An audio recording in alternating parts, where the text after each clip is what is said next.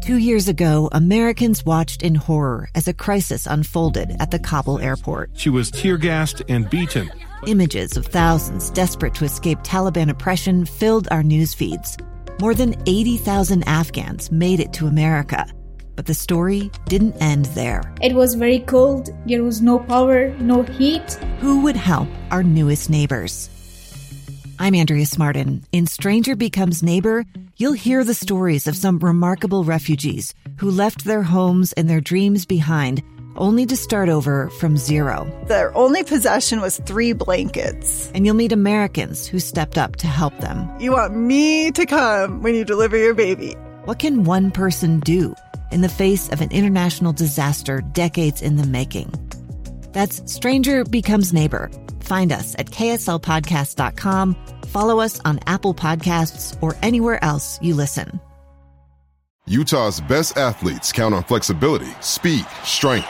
And the Jazz pick up their 22nd assist. So they count on University of Utah Health. Real Soleil puts this game away. And so can you. Leading doctors, a world-class environment, award-winning innovation, care to be great. 14 unanswered by the Utes. University of Utah Health, caring for Utah's best and yours. Schedule your appointment now at uofuhealth.org slash care to be great. This is Cougar Sports Saturday. Cougar Sports Saturday. A presentation of KSL Sports. Got it for three. Cougars by 20. Every Saturday, all year long. BYU Sports Talk by Cougar fans. Sports Saturday. Here are your hosts, Mitch Harper and Matt Baiamonte. On your legacy home of BYU Sports. KSL News Radio 102.7 FM and 1160 AM. Welcome back in. It's Cougar Sports Saturday. Uh, unfortunately, BYU lost to San Diego State last night, but we're going to spend the rest of this show getting to know this team. So many new faces, so many new personnel. You saw a glimpse of that against San Diego State. And right now, we want to talk with the transfer from Coastal Carolina, Rudy Williams. And Rudy, let's just start things off nice and easy. Uh, what brought you to BYU? I would just say, you know, the relationship I built with the coaching staff and, you know, the way they recruited me was really authentic. Um, it wasn't any, like, you know, sell a dream kind of stuff. They just told me they could help me and they, they explained to me how they could actually help me as a player. And, you know, I fell in love with that. And then all the extra stuff, like, you know, like the atmosphere we play in, the schedule that we have, you know, it all had to, you know, had a part to play in it. And totally totally made me excited what, to come. Yeah. What, what did they sell to you in terms of how they could help you improve? Um, honestly, they kind of just told me they would help me become a better point guard. You know, they could teach the ball screen game to me better than anyone has done it before.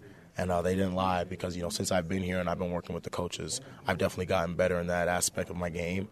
And I've kind of just learned how to become more of a complete point guard, become Mm-hmm. a, like a complete leader and all that.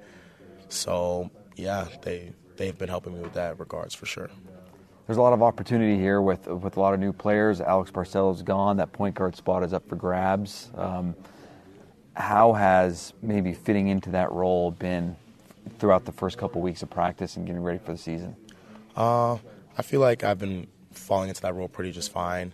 You know, I'm pretty experienced. This is uh, year five for me in college basketball, Yeah. so you know, I feel like if anyone's going to be ready for the job, it'd be me. And uh, I'm trying my hardest just to, you know, make sure Yep. guys are getting better. I'm getting guys better while making myself better at the same time. So, How much does that experience help you when, when making a change in universities? Just you know, like it's a big change. You're going from East Coast to West Coast, um, you know, and, and this is a program that's had a lot of success, and they have some big names on on the schedule, as you mentioned, Gonzaga being at the top. Just how much do you think that experience lends a hand to helping you transition to a new situation? I would say experience plays a big part of it because, you know, I've kind of seen how college basketball's supposed to go, you know, how good teams look, how bad teams look. So, you know, I've kind of been around the block a little bit and when stuff happens, you know, like I feel like the guys look at me to be like, okay, like, you know, what's what's next in practice, like, you know, when we hit a little bit of adversity and stuff. So, you know, experience is um it's priceless, honestly, in this college basketball stuff. So How has the team been uh, gelling so far through uh, through practice, getting ready for the season? The team has been gelling honestly, amazingly. Like, you know, I feel like everyone has love for everyone. No man has a personal agenda. And we, the best thing about it is, too, we have no cliques on the team. Like, it's just one group of happy guys who are all on the same page. We all know what we're supposed to do. And um, it's been super fun, you know, like being with it. It's 18 guys in the locker room. We are all together. At what point, and maybe it was the, the first call you had with Coach Pope, when did best locker room in America, that phrase come up to you? Or has it even been brought up this year? Because that was, that was a big mantra from Coach Pope uh, in his first couple years, is trying to have that a great locker room vibe. It honestly got introduced to me when I got here. Okay. Uh, I know he's been running with it for a couple of years now, but you know, one day I saw BLRA in, on the back of a BYU shirt, and I was like, "What does that mean?" And, and then they explained it to me and stuff like that. So, yeah, I feel like we're we're doing a really good job at that so far. You know, like I said, everyone's on the same page. Mm-hmm. Everyone has love for each other. We all hang out. You know, not even just off the court. Like we did a team retreat a couple weeks back, and you know, guys, we'll go out to eat together as a group and stuff like that. So, you know, it's a it's a happy locker room for sure. How important do you think uh, sh- shooting the three point ball will be for you and for the team this year? That, that's something you did excellent last year at Coastal. Uh, how big of a role do you think that part of your game will be for the success of the team? Um, I feel like the three ball is like you know a major key to anyone's success because obviously three is more worth than two. right. But then you know I feel like it just helps space the floor and it just gives everyone you know more space to work with on the floor. Like you know if all the perimeter guys are making shots, you know, they're going to be a little bit more hesitant to go when we throw the ball on a Foose or a Tiki. They're going to be hesitant to go down there and help out. So those guys are just going to get to eat by themselves, solo coverage. So um, three ball is definitely really important, and we work really hard at that. Coach Pope emphasizes, you know, all the perimeter guys get up a thousand threes in the week. So you know, it, it shows wow. how important that that's is. a lot. Yeah, and everyone gets it done too. There's never a guy that's like slacking or got 980 shots. Everyone's always well over, over a thousand. Do you guys have a? Do you have your own key to get into the annex whenever you want? Is, is that where you get the shots up? Yeah, we in our facility, but it, it's just a fingerprint. Oh, sweet! Uh, yeah. How nice is it as a player to have that kind of facility at your disposal? Honestly, it, it, it means a lot because I didn't have it at my old school at Coastal Carolina. Yep. You know, kind of had to share the gym with other sports teams and activities and stuff like that. So there'd be times we couldn't get in the gym. Yep. But uh, here, like, you know, if I'm just bored at home, I can be like, well, I'm gonna go shoot some free throws. I'm gonna go get some threes up, and I just gotta, you know, bring my fingerprint with me, which that's everywhere I go. so, uh, you know, we're blessed to have what we have, and the facility, it's honestly second to none. Like. It's amazing. It stacks up there with uh, some teams maybe in the Big 12, you think? Oh, for sure. Yes, I've seen some of the facilities in the Big 12 yep. from my old days, and um, BYU's going to fit just right in, honestly. Well, that's awesome. I'm sure BYU fans will love to hear that. We haven't even started the year yet, so you're still. I think there's still a lot to learn about the team and how things will gel. But from what you've seen so far, what do you think some of the strengths are of the team? I'd say strengths. Definitely the coaching. Oh boy. Definitely the coaching. you probably you start there, wouldn't you? yeah. Sure he'd start with the coaching. We have some pretty good coaches. I'll never say that to their face, but uh, you know, you know, we have good coaches. Coach Pope, obviously, you know, he's holding the whole thing down. But Coach Fueger, he does a lot. Coach Robinson, mm-hmm. he works with a lot of the guys individually. Coach Fennell, he's really um, been doing a good job of developing guys and getting guys to come along, like Noah Waterman, honestly. Yep. But um, yeah, honestly, I would just say, you know, the three ball is going to be a major key for us, this team and uh, that's going to be our. I feel like that's going to be our identity is that three ball. Seems like there's a lot of different skill sets on this group. Obviously, you can shoot the three. I think you have a well-rounded game, but then you have like you mentioned Noah Waterman. He's long. He can shoot it. Foose and Atiki in the post. How does this team maybe compare to other teams you've played on, just in terms of overall versatility? I would say, yeah, this is probably the most versatile team I've played for, because you know, let's just talk about a guy like Noah. He's he's six eleven, like he, he's a he's a big dude, yeah. but he's putting the ball on the floor and he's attacking closeouts in practice, and he's getting to the rack. He's making plays for other guys.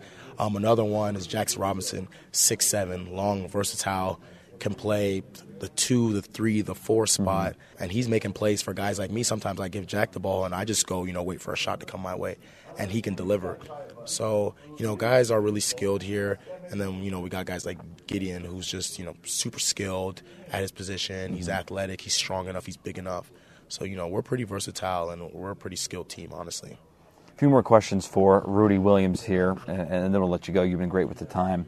What was your experience like on Midnight Madness? That was probably your first taste of um, the atmosphere in the Marriott Center and the student section. What was your takeaway from that? One word ridiculous. Honestly, uh, The ROC, they showed out. Um, it was super loud in there. I couldn't hear myself for a little bit, and that was only what five, six thousand people. Right. So I can't wait till you know that thing gets filled up with maybe 15, 16,000 this year. It's definitely going to give us an advantage for whoever comes into town. Yeah, it's going to be just fun playing in that my last year of college basketball because I've never got to experience that. So I'm definitely looking forward to that for sure. New uniforms, I think that's always fun for fans, especially younger fans uh, who, are into the uniform changes. Which one that's been revealed so far is your favorite? Uh, so far, we've only revealed two. We right. the white and the navy. I'm gonna have to go with the navy because everyone's saying the navy. That's kind of a shock to me. Yeah, honestly, they just.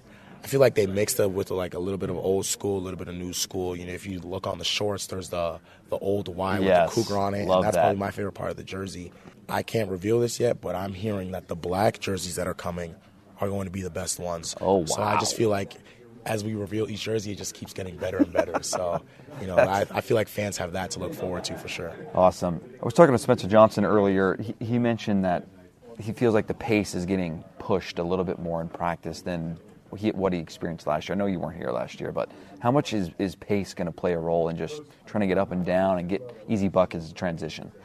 Um, I feel like the pace that we're playing at is definitely going to help us, and it's definitely been emphasized throughout throughout the summer and throughout you know training camp and all that. I feel like it's just going to make the game easier for us because you know we're not going to be worried about if another team scores. We're going to be up the floor in three seconds, how Coach Pope wants us to be, and uh, we're going to be getting a good shot because we got guys that can get in the lane and make plays, draw the defense, and um, you know we're gonna we're gonna come right back down and we're going to score too. So we're not worried about anybody else and what they got going on. We're going to push this thing and we're going to keep going and going. All right, there you go. Rudy Williams, the point guard for BYU basketball. We'll take the break here on the other side. We'll get to more get to know interviews with this new BYU basketball team. Two friends taking pictures of the rising full moon on a summer night. Two teenage kids doing what teenage kids do. When a stranger with a gun and a death wish changed everything. It was violent, it was senseless, and I will never understand it. I will never accept it. I'm Amy Donaldson, and unfortunately, we're all too familiar with stories about how violence shatters lives. But what we rarely see is how they are rebuilt. In a new podcast, The Letter, we relive tragedy, but only so we can hear the rest of the story the struggle to reclaim lives, the realities of grief, and the possibilities of forgiveness. I believe in miracles. Sometimes I thought, there are no miracles. Yeah, there are, and this is a big one. Follow the letter at theletterpodcast.com or wherever you get your podcasts.